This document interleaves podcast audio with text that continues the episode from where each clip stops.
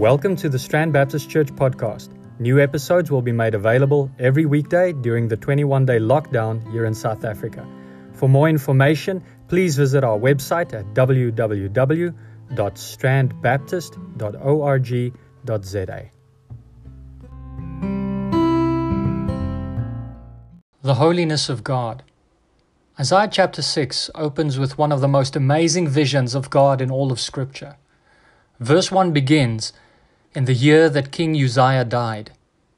Uzziah wasn't Judah's best king, but he also wasn't their worst. Judah experienced relative peace and prosperity during his reign. Isaiah's mind, however, wasn't dwelling on the death of the king in that moment. He had bigger things to worry about.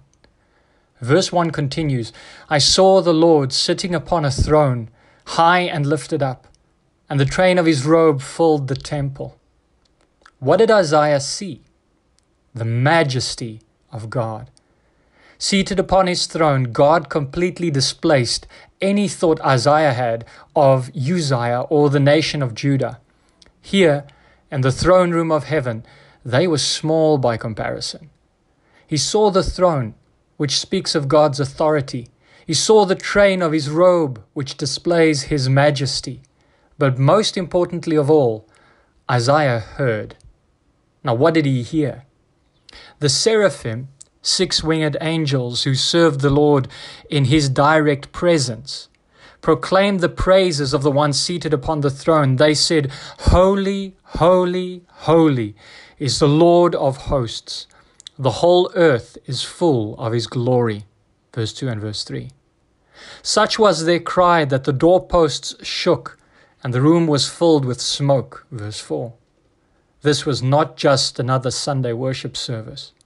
In that moment, Isaiah met the Holy One of Israel.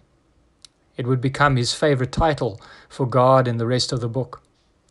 What is holiness? Thomas Trevithan explains it this way. Holy apparently comes from a Semitic root that means to cut. Hence, its most basic meaning is to separate or to make distinct.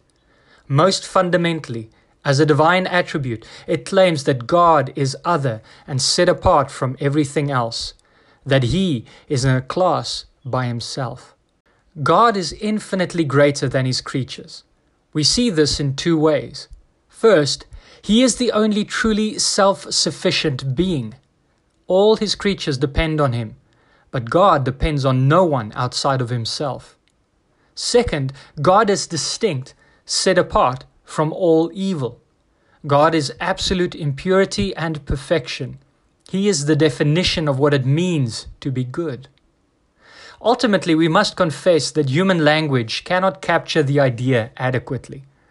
R.C. Sproul, in his book, The Holiness of God, writes, "The problem we face is that the word holy is foreign to all languages. No dictionary is adequate to the task." The German theologian and philosopher Rudolf Otto tried to define holiness by studying the concept in different cultures and languages.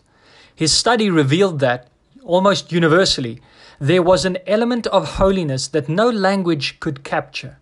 There is something about the holiness of God that we simply cannot express. He called it a mystery, inexpressible, and above all creatures. For Otto, the only appropriate response would be, and I quote, "hushed, trembling, and speechless humility." End of quote. How did Isaiah respond to God's holiness? In verse 5, he cried out, "Woe is me, for I am lost." It is only in the light of God's holiness that we see ourselves for who we truly are. One of the reasons we do not see our own sin is because we're surrounded by so much of it. We do what false teachers in Corinth did.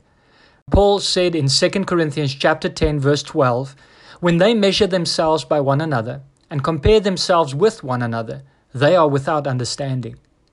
We will always find someone who looks more evil or sinful than we are. But in God's presence, such comparisons don't matter. All that matters is how we compare to God, the supreme standard of holiness. Isaiah then confessed his sin. "I am a man of unclean lips," Isaiah chapter 6, verse 5. For us, this might seem like a minor sin, a respectable sin, maybe even an excusable sin. I mean, who hasn't sinned with their lips? We are only human after all. But in the light of God's holiness, even our smallest sins are seen for what they are: cosmic treason against the God of the universe. It's an act of rebellion against the Lord seated upon the throne. How can we stand before such a holy God? The same way Isaiah could. If you read the rest of the chapter, you'll find in verse 6 and verse 7, "Then one of the seraphim flew to me, having in his hand a burning coal that he had taken with tongs from the altar. And he touched my mouth and said, 'Behold, this has touched your lips. Your guilt is taken away, and your sin atoned for.'" The only way a sinner can stand before the holy God is through sacrifice. That is what the altar represents. And we have that sacrifice in Jesus Christ. He entered once for all into the holy places, not by means of the blood of goats and calves, but by means of his own blood, thus securing an eternal redemption. Hebrews chapter 9, verse 12. This is how a sinner can be reconciled to God, not by our attempts to earn God's favor, but by faith in Christ's sacrifice for our sins on our behalf. God bless.